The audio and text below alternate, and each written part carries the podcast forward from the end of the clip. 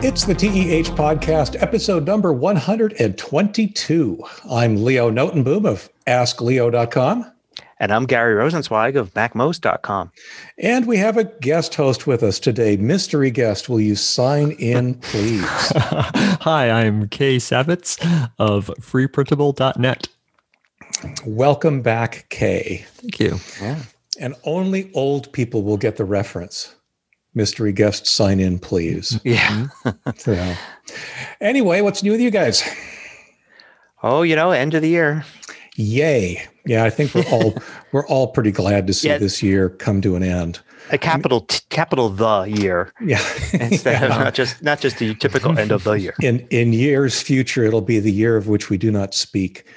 Um, it's it's bizarre because on one hand, you know, dates are in fact completely arbitrary. There's nothing special about what happens at midnight on Jan- on December the 31st. But on the other hand, the psychological effect is pretty pretty impressive, and we've got a you know a, a reset of all of our hopes and dreams, and hope that 2021 proves us uh, proves us well.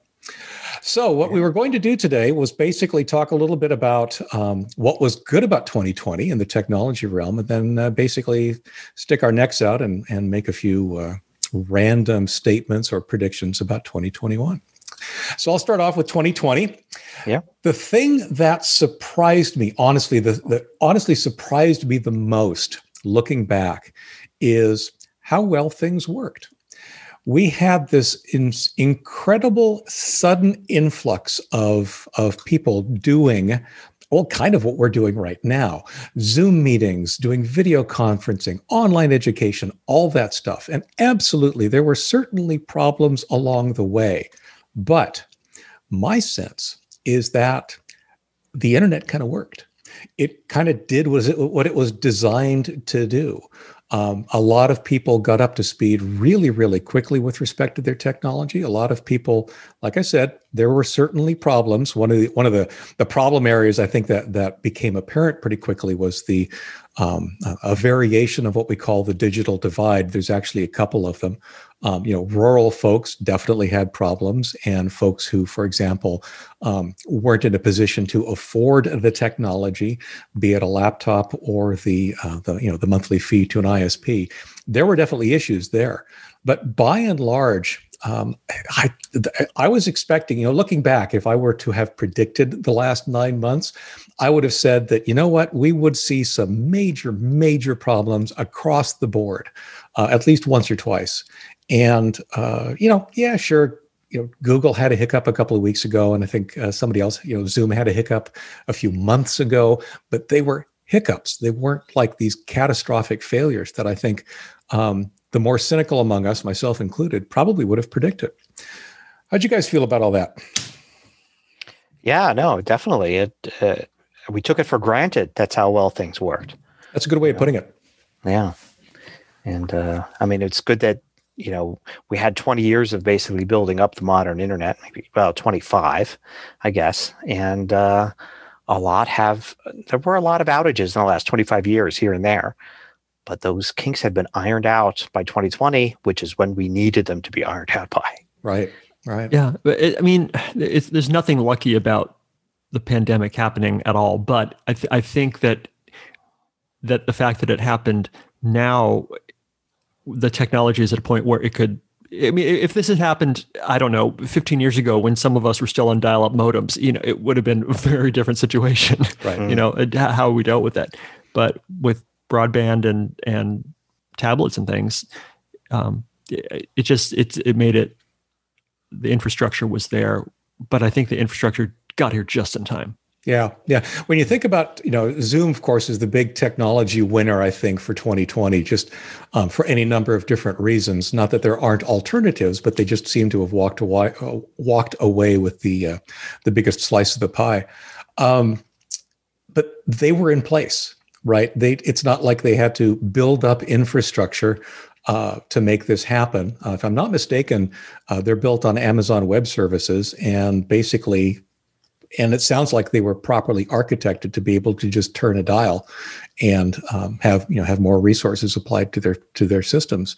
Um, but it's not like they were inventing something from scratch in order to cope with the pandemic. They were there, they were ready, um, and uh, and it just works. I mean, it's it's one of those things where you know we rely on it every week for the podcast, and we're not alone. The number of podcasts out there, for example, and the number of of um, video conferences, the number of uh, you know video podcasts, I guess you could call them, that are happening over something like Zoom is is pretty significant. And it was significant before, but now you know the fact that all that experience was there, all that technology was there, um, it just sort of continued to work. It was pretty cool.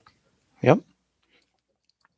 I've actually got a bunch of uh, a bunch of like I guess tech enthusiast oriented things that I sure. think really define 2020 in a positive way. You know, um, and work from home, like you mentioned. You know, I think the tech industry was always built to allow people to work from home in some way, and but it wasn't really necessary. You know, people, oh, we could work from home, but it's fun to work together in an office and have a fun office. But it was all built so you could. So then when we needed to this year, it worked. Um, Zoom, you know, made that a lot uh, possible. And, it, you know, that as a company, that was like the big, I guess, big company that kind of uh, broke out. We, we started using Zoom for this podcast in 2018. Right. Um, so, you know, it's been around, but it became a household name and even a verb uh, this year. Um, so that was kind of neat to see that, like you, you said. Other tech stories, um, you know, obviously the vaccine is a, a big part of the whole year. And that's a major tech story uh, that, you know, the ability to rapidly develop a vaccine, you know, you, a lot of them based on RNA technology developed over the last few decades, um, you know, was a big deal this year. It, and it, it's weird; it came at just the right time as well. You know, years and years of building up this technology so they could develop a vaccine rapidly if they needed to, and then all of a sudden in 2020, just when it's really ready to go, they were able to use it to develop a vaccine. And here we are at the end of 2020, and the vaccine's being distributed. It's funny um, because there are, of course, the folks that are there's a range of folks, but I'll just focus it on the folks that are reluctant to get the vaccine because they feel it was um, developed too quickly the, the the pushback has always been mm. but previously it's taken like five or nine years for these things to get you know fully mm-hmm. tested and so forth how do we know that they're safe if they've done it in nine months and unfortunately the, uh, the the irony to me is that these are the same same folks that are more than willing to accept like massive changes in their technology in that same amount of time you know their new iphone does a whole bunch more stuff than it did in just a couple of years ago or their new their new laptop is way faster or whatever that they th- they take without thinking and they just don't quite map the fact that, yes, we're making lots of technological progress in areas other than the devices you use every day. Right. I like to point out too that, well, if it makes you feel any better, I mean, really, the vaccine's been in development for decades. You know, it's just there was the basic technology behind it, you know, the theories and the science, and it was, you know, built up over all this time. And this was just the year where they were able to apply all of that research and all of that new technology to a specific virus. Right. You know, but it's not like they, you know, back in March, say, they sat and said, well, let's start, you know, with a blank page here and, you know, let's come up with some ideas. It was like, oh, okay, we have all of this research. We have some of the non RNA based vaccines are based on previous vaccines, you know, so there's a lot there that, um, is standing on the shoulders of giants of previous years you know uh, so so if it makes you feel better instead of thinking oh a vaccine was developed in nine months think of it as having been developed over the last 50 the science behind it developed over the last 50 years. Right. And it was just that final step to basically say okay let's apply that to this specific uh, virus here and and we have something. And I got to say that the the results of the on the viruses, or I'm sorry, the antiviruses, whatever you want to call the it, vaccines, yeah, um, that is is actually fairly impressive. Uh, I was reading somewhere that someone stated that um, a vaccine would have to have like a 50% efficacy rate in order to be acceptable in order to actually uh, uh, you know be able to make a dent in the population. And of course, we're talking about vaccines right now that are giving us 95. Um, there's at least one that claims like 100 percent, uh, which is which to me is just phenomenal. Uh, but the fact that we're getting those kind of numbers out there give me a lot of hope for being able to uh, right. Um, you know, to return to whatever the new normal, whatever the post-pandemic normal will turn out to be. Right. Well, I think the hundred percent uh, you might you might be referring to there is that one of them, or maybe even both, both major ones, have, have prevented 100% of deaths. So while there have been some reported cases of somebody getting the virus, there have been no serious cases right. of it. Right. Which yeah, you know, the, t- the the yeah. the the news seems to be that um, if you get the vaccine, um, you might still get COVID, but it won't be nearly as bad. Right. Which is a big deal. Huge and deal. Uh, and that actually brings uh, kind of to my next point, which is about data. You know, like uh, because even if you get if you have a a vaccine that's ninety five percent effective, and you only have a portion of the population that takes it, the rate of transmission then has to be you know has to drop according to that if 50% of the population has the vaccine your rate of transmission should drop in half across the board because only you know say if 100 people were exposed only 50 of them should get it in the future because half of them theoretically mm-hmm. would have been vaccinated, which makes that rate of transmission value, which has to stay under one, uh, go way under one. And if it's way under one, it may not be the kind of thing where, oh, we're all cured. It's not going to be around anymore. But it makes it so that with every week that goes by, fewer and few, fewer people have it.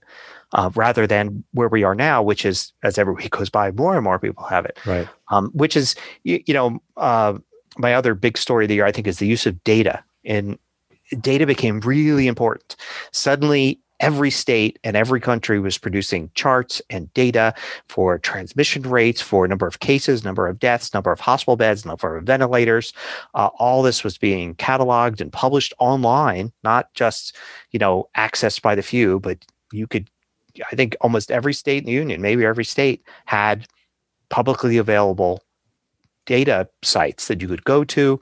Data scientists suddenly became very important, uh, particularly uh, ones like you know, Rebekah Jones, the one in Florida that mm-hmm. was fired because uh, government found out that data scientists don't like it when you ask them to lie. because data is basically, I mean, data, when you're invested in data, when that's your career, you're basically invested in truth, right? You know the numbers don't lie. Here are the numbers. And so when you your career is like that and then somebody says mm, let's not use that number. Let's use another number or something um, you tend to say no. You're right. And uh, so you have great uh, uh, you know a lot of uh, stories of data scientists really coming to the front, usually quiet in the background, just giving us bits of data. Now, data was very important and very heavily consumed by everybody um, as we watched uh, data from the pandemic, you know, all over the world. Um, I find it interesting that that more people know what it means to be an epidemiologist now than ever before. Exactly, and I also I've heard that uh, interest in medical careers and science careers is up. Yes, which is is great, and we need that. And hopefully, also what's going to happen is as soon as the pandemic's under control, uh, there'll be plenty of money for scientific research. Um, you know, we, will find that uh, institutions and and universities and all that are doing research for things like vaccines and uh, you know uh, prevention of a spread of disease will find that suddenly and for a long time to come, funding is not an issue anymore. Right. because obviously the world found out what happens when you skimp on that kind of expense. It costs you way more. The other part of that equation that's interesting, though, is that this is also a scenario where uh, the public sector actually stepped up a lot for that kind of financing. Um, mm-hmm. We have quibbles about you know where the government may be spending its money, but there were a lot of um, you know NGOs out there uh, throwing money at um, these kinds of, of research facilities and solutions. Um, you know, of course, of course, I'm thinking about the Gates Foundation as the as the biggest one, but there were so many other places. And the other thing I, I ran across just this morning or the day before um, is that uh, charitable giving in general um, has increased during the pandemic. Uh, so apparently, people are doing a lot more than just over tipping their delivery driver. They're actually realizing that you know, yep, the uh, the food bank down the street, or the or like I said, the research and uh, uh, folks, or the blood bank, or whomever, they really need our help right now, and that's pretty cool. Yeah, I've definitely been all over Go, GoFundMe this year, um, uh, especially with local restaurants and small businesses. Um, that have done GoFundmes because they've been basically shut down. A uh, an old concert venue that's a few blocks from my house uh, hasn't been open since March, and right. that uh, but they've had to pay rent and uh, continue with some operational expenses. And uh, you know, one that was downtown actually shut down forever. a jazz club that had been around for something like 80 years is gone now. Um, but a uh, this a rock and roll venue near me uh, won't go away because of people like me that gave just a little bit of money each right. of us to a GoFundMe campaign. It's funny as a little bit of, a, of an odd aside, but still a related story. Um, have either of you heard of Frank the Christmas Gargoyle? No. no. Okay, this is on Facebook. Basically, it's one of those neighborhood things where um, an individual got shamed for their Christmas um, uh, ornaments uh, mm-hmm. on the gargoyle that they had on their front porch.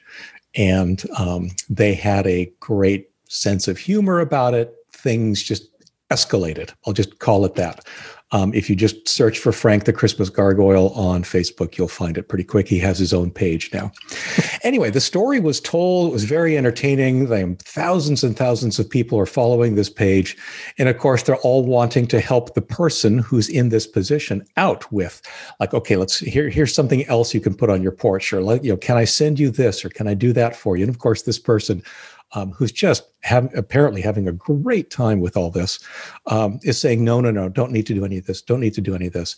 And finally, um, I think yesterday, she basically said, okay, I know that everybody wants to help, but I don't need any of this. I really don't. So here's a link uh, to our local food bank. As I look at it right now, they've raised over $47,000 for this food bank because people are being that generous. Um, mm. That's the kind of stuff that's happening all over the place, and I'm I I just that's the kind of stuff that I really really appreciate. That really warms my heart. Yeah, awesome. Yeah, th- yeah, definitely seeing seeing a lot of that, hearing a lot of that, um, and uh, and yeah, what else? Uh, oh, so I do have one non-pandemic related tech story that I think warrants uh, to be listed this year, and that's the uh, Apple M1 processor. Um, you know, by you know, Apple did the switch this year, starting to use their own processor, going away from Intel, and the start of that switch went smoothly. As a matter of fact, people have been praising that M1 processor uh, a lot, being very powerful and exceeding everybody's expectations.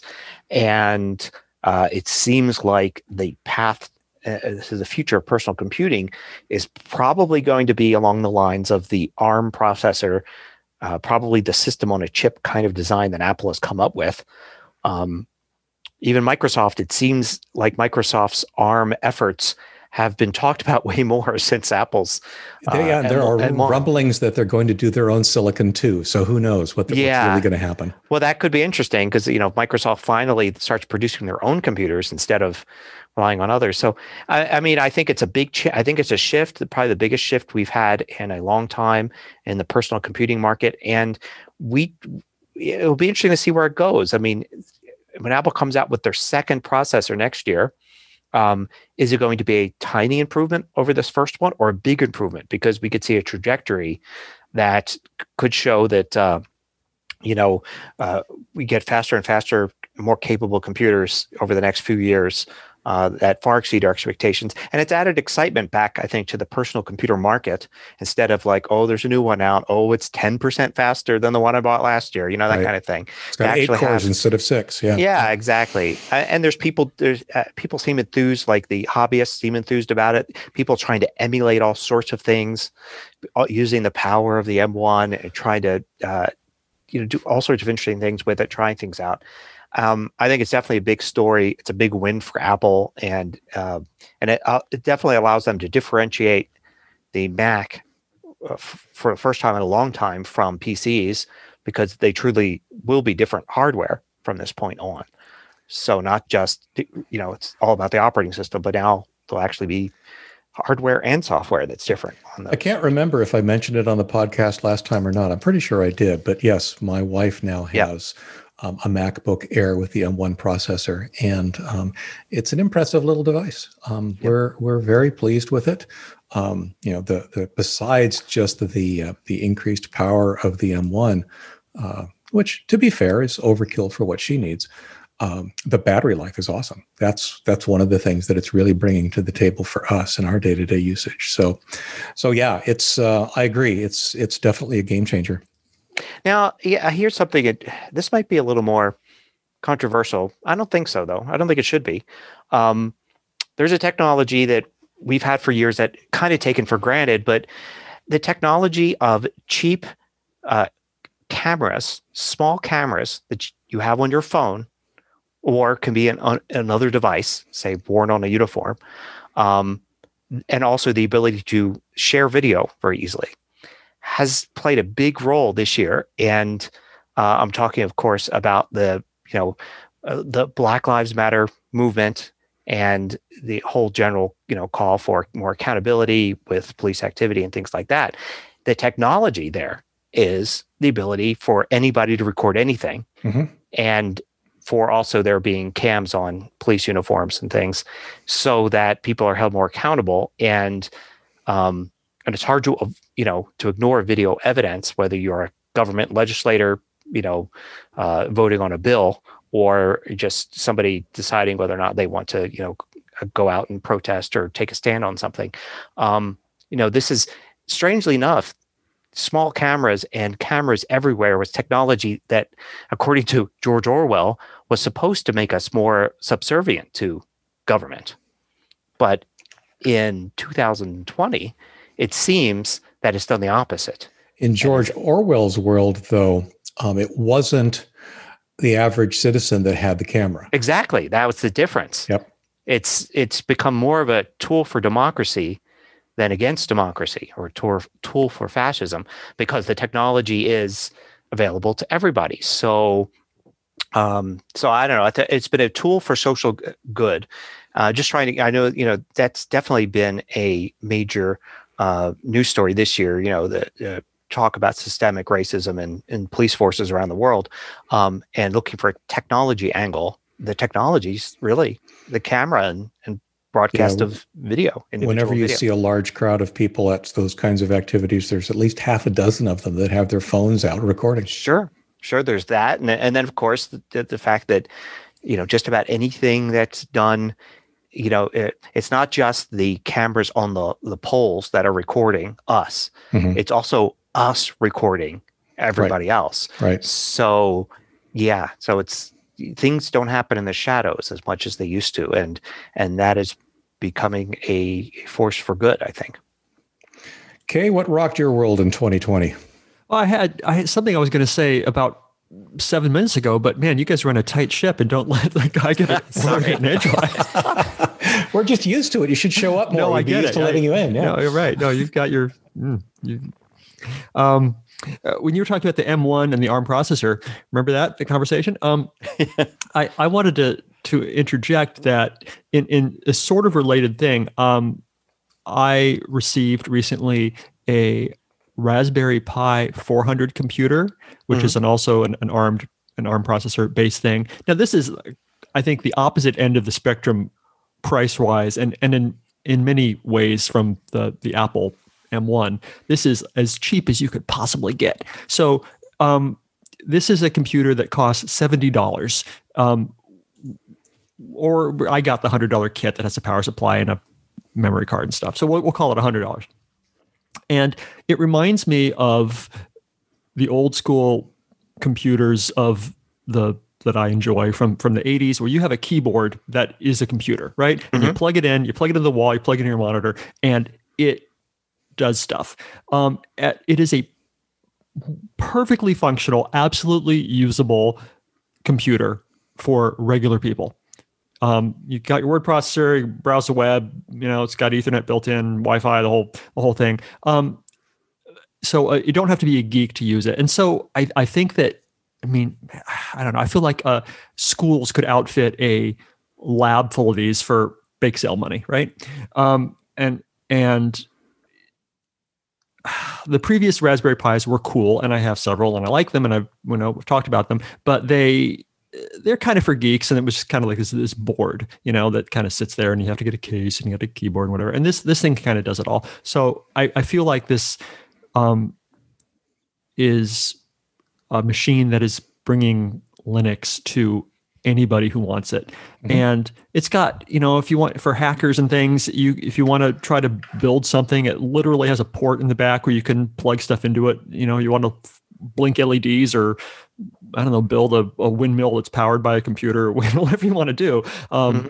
anyway so i think it the the apple is cool and and uh, an amazing technology but on on like the low end, this this is the same thing, only different. And and I I am a big fan, and I think that it things like it are going to be uh, awesome going forward. How does it connect to the monitor? Is it like just kind of a, a, yeah. a, a Raspberry Pi on a on a, HDMI, yeah, it has two HDMI, HDMI connector or something? Yeah, two HDMI connectors. Two. Yep. Yeah. For what? Yeah, two no, monitors? If you want, sure. Hmm. I mean, it was like maybe 15, 20 years ago when there was talk about developing a sub $100 computer. Um, and you know, there were several companies that kind of attempted it and came mm-hmm. close and all mm-hmm. that. And, you know, but just given enough time, you know, these, I have a Raspberry Pi from a few years ago that it didn't have the keyboard, but it, it did come in a little box. Mm-hmm. So it wasn't just like a board sitting out there, but, you know, you'd plug a USB keyboard into it. So, you know, and that thing cost $70, you know, and I got a $10 USB keyboard and plugged it in and then plugged it into a HDMI TV, and it was like, oh, it, eh, there's a browser, you know, and mm-hmm. I could go to websites and go to you know Google Docs, and there's a word processor and and all of that, and um, yeah, super super cool stuff. I uh, I wish uh, I wish more people would try that stuff out sometimes. Um, and uh, you know maybe instead of like you know uh, I mean, it's sure, if you're a professional, you have a need for a thousand dollar laptop or whatever, you know, sure. fine. But if you're, but you're just someone at home and want to experiment yeah. or just play, I, I, think it, it it has the potential to make computers fun again. Um, and I've there are complaints, people like, oh, you know, kids today aren't learning to program, and people mm. use computers for for today for consuming and not for creating. And and I think this can this is changing that. I mean, anybody I'm, can sit down with it, play with it. You do make a program, you know, make a thing, and if, uh, frankly, if you get too rambunctious and you break it, I mean, you know, seventy dollars, okay. I'm not convinced that kids aren't learning to program. I know that it's one of those things that keeps coming across the the radar of, um, you know, the kids that I'm familiar with, i.e., related to or friends with or whatever, um, you know, many of them have an opportunity and are in fact thriving on what they're now calling just coding, and it's mm-hmm. essentially the same thing. They're learning the mindset for doing this kind of stuff. Right? Yeah, definitely app, you know, app development. Um, yeah, I see. You know, there's a lot of kids involved with that, mm-hmm. trying, you know, doing that. Uh, also, like server type environments, you know, creating web apps or server based things, right. um, and even stuff that's not coding, but it is, you know, people, kids learning Photoshop, for instance, mm-hmm. kids learning video editing software. Mm-hmm. You know, maybe coding's not their thing. Maybe they're a filmmaker, you know, in the, in the works. And being 10 years old and learning how to use video editing tools on a computer, you know, puts them way ahead of, you know, when we were growing up and if we wanted to be a filmmaker, we, we would just have to be patient, wait till we were old enough to have access to that kind of thing. Right. Um, and now they can, you know, take their iPhone or iPad or, uh, you know, a tablet or whatever out, film some stuff, load the load it into their computer, uh, and then they don't know, even use, need the computer. I've noticed. You don't even need the computer, but there's you know, some you pretty cool it, video editing software yeah. packages specifically for your iPhone and your iPad, and learn about you know uh, different filmmaking techniques and things like that and what makes good videos i even think you know the kids using uh, taking photos and posting them to instagram or snapchat or even videos and posting them to tiktok with the feedback they get you know, which is often looked at in a negative light. You know, you you post something, people give you thumbs up, thumbs down. But I think that instant feedback, and then without the kids even thinking about it, they start learning techniques. They don't even know what the names are. They just know that when I take a photo this way, right? You know, when I when I take a photo yeah. with good light, I get more likes than when I take one with bad light. But they don't, they're not thinking about it. They're just thinking, you know, it's just becoming a natural thing to them to take better photos. Whereas at our age, we'd have to like take, you know, load a camera up with film, take some pictures, maybe have somebody teach us how to use light and all that. So I don't know. I think, uh, I think there's a lot of opportunities for computers to feed creative uh, things. And, I mean, and certainly, to, I was going to say just you know, things like the Raspberry Pi uh, you know the newer ones the great thing about them is making it more accessible um, to you know people at different price levels yeah. now i think i need to run out and get one yeah i've been thinking yeah. about getting one of those too because they look so cool with the i think putting the keyboard as part of the computer uh, was a good move yeah, um, the HDMI cable is the you know just it actually reminds me of something that I ran into in one of my um, um, radio classes back when we actually had in person radio classes years ago like it, you know, 12 months ago. Uh, the uh, somebody was they were running some kind of a um, uh, uh I think it was an APRS tracker of some sort. But basically, what it boiled down to is he had Windows 10 on a stick, and the stick was an HDMI um, plug into the back of a TV. So you plug it in, you turn it on, and you're running Windows 10. Um, I just thought that that was also again, it's not going to be the same price point, and it's not going to be the same kind of of um, um, um you know people you know tweaking it or, or playing with with writing software or controllers and so forth with it but for people that need windows 10 without um, a lot of investment it's it's actually a pretty interesting little device yep cool so oh 2021 2021 yes so my take my my it's probably not really that bold a prediction, but I'm going to I'm going to stick with it, and that is that uh, work from home, which is one of the things we actually didn't talk about with respect to 2020, but that I think was a huge, huge eye-opening shift for a lot of people and a lot of companies. Uh, companies that were reluctant to do it in the past were forced into doing it, and they discovered that you know it kind of sort of works. It's better than not having employees at all. Um, and a lot of employees are finding that, you know, yep, it is kind of a cool thing. I want to do more of it, or I want to structure things differently, or I want to, you know, I want to be, I want to have this as an option. And maybe it becomes, you know, one of those benefits for the jobs of the future. Anyway, bottom line is I think that work from home, which so far has been a revolution, is now going to continue to evolve. I don't think we're going to be working as home as much as we are right now because I do think that a lot of people truly benefit from being on site and in person for a variety of reasons, ranging from the jobs that they're doing to the personalities that they happen to have. But I also think that uh, companies in general are going to be taking a very serious look at okay, now that the dust is settled, this tool we weren't really sure about turns out to have a lot of value. How can we now best apply that to our workforce? And I think that that's the thing that that 2021 is going to see us do. I think we're going to see a lot of evolution with respect to work from home. We're not going to go back to the way things were. We're not going to stay where they are. We're going to be at some place that is arguably better than either of those was. I hope so too. Um, I I predict 2021 is going to be interesting because I think after the vaccines distributed to a majority of the world, um, which will happen somewhere in the middle of the year. Um, and uh, things kind of well, they'll never get back to norm. Normal is, I mean, normal's old, right? There'll be a new normal, right. and I predict there's going to be a huge economic boom at the end of 2021, because you know in 2020 the economy didn't collapse, right? Tons of unemployment, tons of people lost their jobs, things changed, companies went under, restaurants went under, all sorts of stuff. But the economy didn't collapse. And I think the reason for that is, is because economies like when there's a lot going on.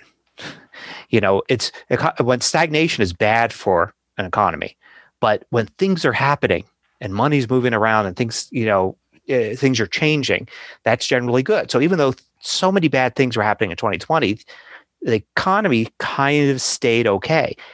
I think in 2021, we're going to see the flip side of that, where things will be getting better, but change will still be happening, which is going to throw us into a big boom at the end of the year. Um, you're going to see lots of money floating around uh, to invest in new companies. Uh, you'll see lots of people wanting to open up new restaurants. It's going to be cheap to get restaurant space. It's going to be easy to find employees. Uh, you're going to find lots of things, maybe technologies that have been developed over the last year or so that has kind of been on hold or slowed down that suddenly comes to fruition.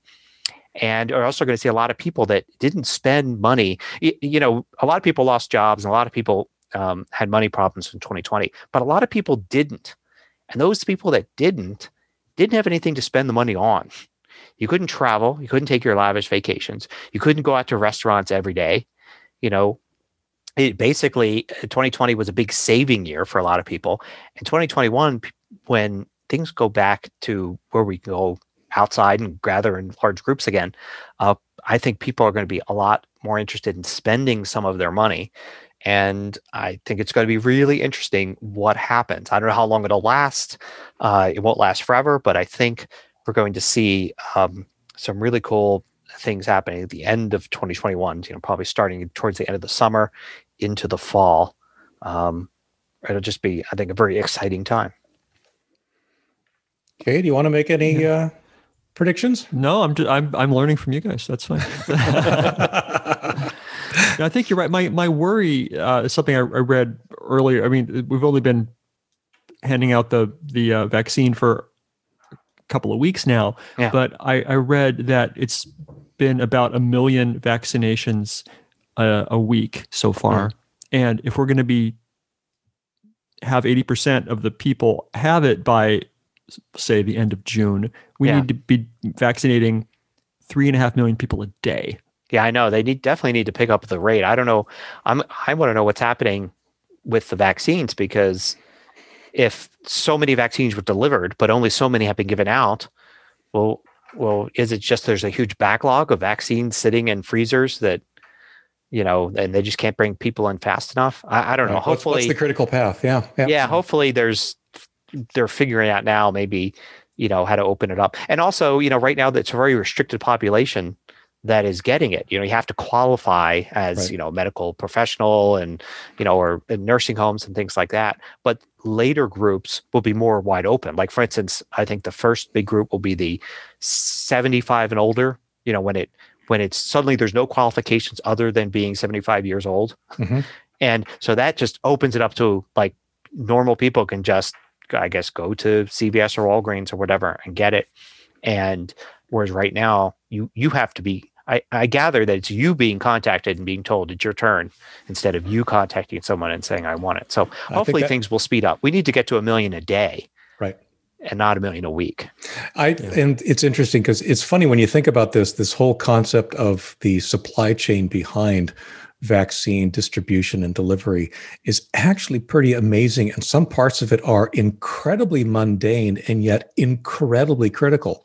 Like there's a shortage of glass vials which is not something you necessarily think of as being a choke point for um, uh, for this kind of effort.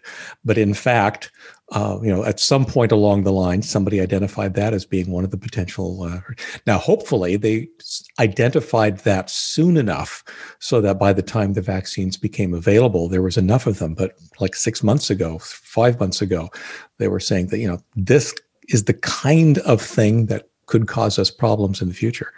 Um, I'm also very happy to to hear that the Moderna uh, vaccine doesn't require the same kind of refrigeration or excuse me freezing uh, that the uh, the Pfizer does. Yeah, and neither does the AstraZeneca, which is about to be uh, oh, approved the, too. A third that's one that's less, getting approved. Yep, yep. Yeah. So. Um, yeah, know. and I know that our our sometimes co-host now guest Randy uh, posted on his blog that you know being a first responder he was able to get um, uh, vaccinated in his for his county uh, yesterday or the day before, and I think that um, that's a great example of okay that would not have happened had it just been the Pfizer vaccine, no matter how many there were, just because of the refrigeration requirements.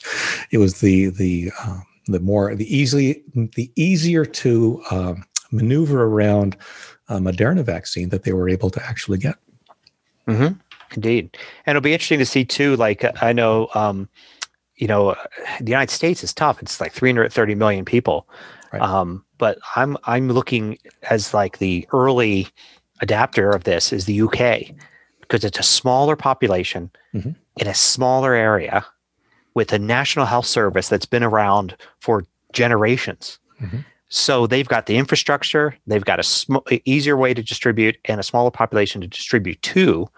So I think long before we even see the light at the end of the tunnel here in the United States, we'll have the UK reach the numbers they should need for herd immunity. That might be the first country in the world to actually get to those numbers just because they're in a really good position for this. Which actually, um, I think, uh, opens up a really interesting question: is uh, when can I go visit my relatives in Holland again? Yes, yes, or, I know. Or, you know, when will I be able to just drive up to Canada again? Well, we're going to have, we're definitely going to have, um, you know, those kind of cards. Uh, you know, we've seen them already with the people we've known that have gotten these, the cards that show you your vaccination record. You actually, I mean, you get those. When you get a flu vaccine, they give you some paperwork and we toss it into the trash, right? Right. Um, yeah. But I know when you've gotten other things like a vaccine, uh, when I went uh, a long time ago to Russia, I had to get um, a vaccination then. Uh, I don't think you need it today, but, uh, and, I got a card that I had to keep around as part of my travel documentation. Hmm. I'm pretty sure other vaccinations for travel require that now. So it's the same thing here.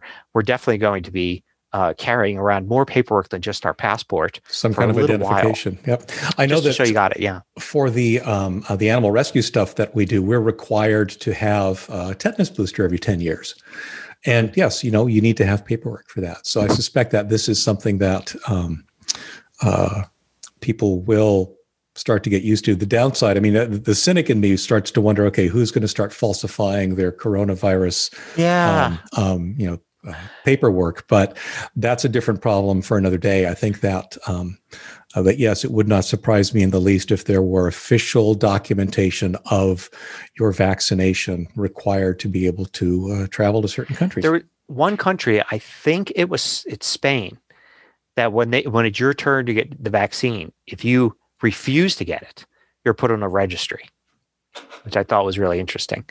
Um, also, I did see that uh, in, ahead of the vaccine being distributed, I believe the United States had vaccination kits, which were just everything we needed for a vaccination minus the actual vaccination itself. Cool. And those kits included the card that I've now seen people actually get filled out. So there will there is some standardization you know, it's just, just going to be a random card. Oh, yours from Washington State looks different than mine from Colorado or something. Mm-hmm. mm-hmm. Uh, it should be one that's kind of a, a uniform thing. Um, I don't think I don't think people falsify. I mean, it's a weird thing to falsify. I mean, I suppose if you really wanted to falsify it, but you know, you get to you get to the point where 70, 80% of the population's had it. And, you know, if somebody wants to lie about it and do all that, I mean, the damage would be minimal. you know, at one, that point, one hopefully. would hope it really. Yeah. I mean, obviously, the, the, the the motivation for falsifying it would be twofold. One is you have to be a a, a vaccine denier. Yeah. Uh, you know, someone who doesn't believe that the vaccine is what um, we all believe it to be, and then you also then have to want to travel somewhere that requires you to be vaccinated. Um, so if those two things come together, you could falsify your paperwork and get across the border. Um, it, the the ramification, the pragmatic ramification thereof, I'm not sure of. It really depends on the state of the country you're entering. How how how close to herd immunity are they? Yeah. And hopefully, I suspect, I hope that a lot of countries aren't going to start relaxing their entrance requirements until they've gotten close to uh, something that they can feel is is comfortable to allow those occasional uh, miscreants across their borders. Yep, indeed. So 2021, it's uh, well, it'll be interesting. I do, I do not think 2021 is going to be boring. no, I would no, like but, it to be less boring than 2020, please. Or more boring. no. uh, yeah, yeah. Bo- boring in a different way would be just fine. Right. right. Yeah, I want there to be more there's, good news. There's certain kinds of excitement we could live with this year. Yeah. I mean, in a way, it's weird saying that, oh, 2021, hopefully I'll get vaccinated so I don't die of this deadly pandemic uh, saying that's good news. you know, if he told me that, you know, in 2015, that that's what I'd be looking forward to on New Year's Eve 2021 was getting a vaccination for basically what's a worldwide plague, um, I would be like, oh, okay. but uh, but that's where we're at. So. Yep. All right.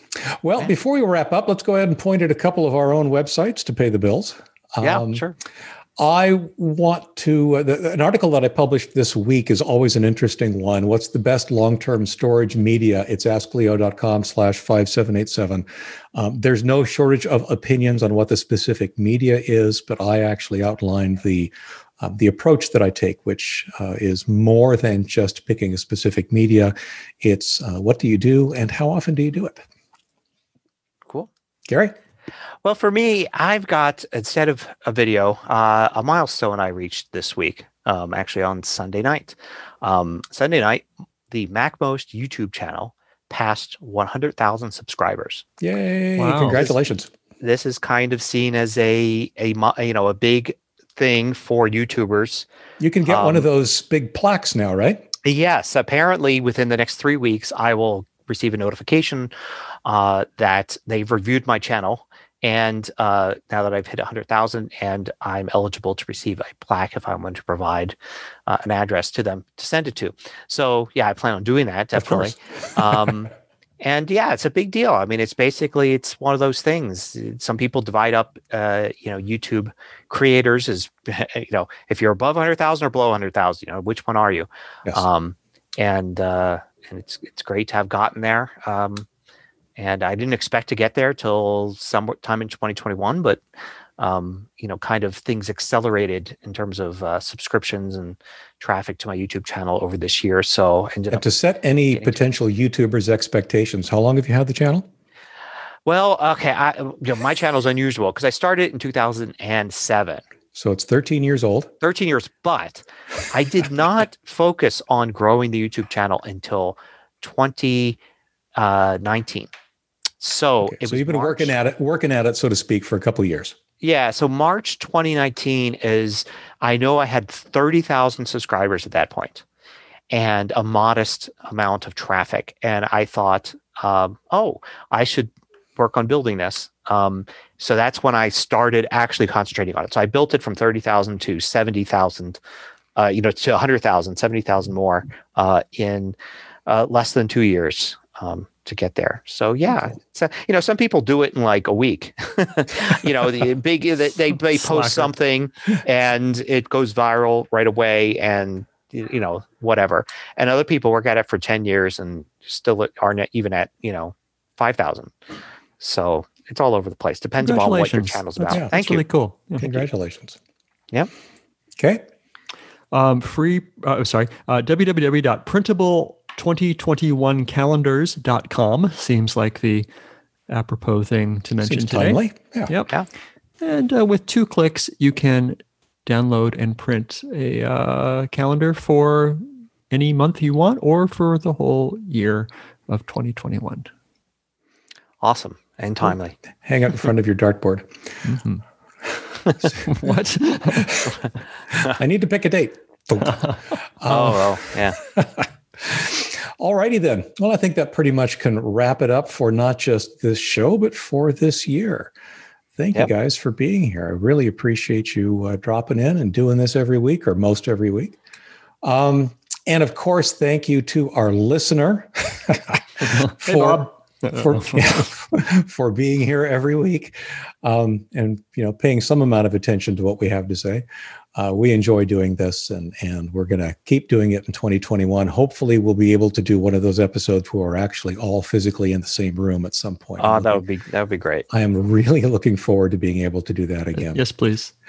The show notes for this week are out at tehpodcast.com slash teh122 and of course, you'll find us on Facebook and Twitter at the TEH Podcast, or you can always leave a comment in our show notes page. Until next show, until next year, we will see you here again. Take care, everyone. Bye-bye. Bye. Happy New Year. Bye.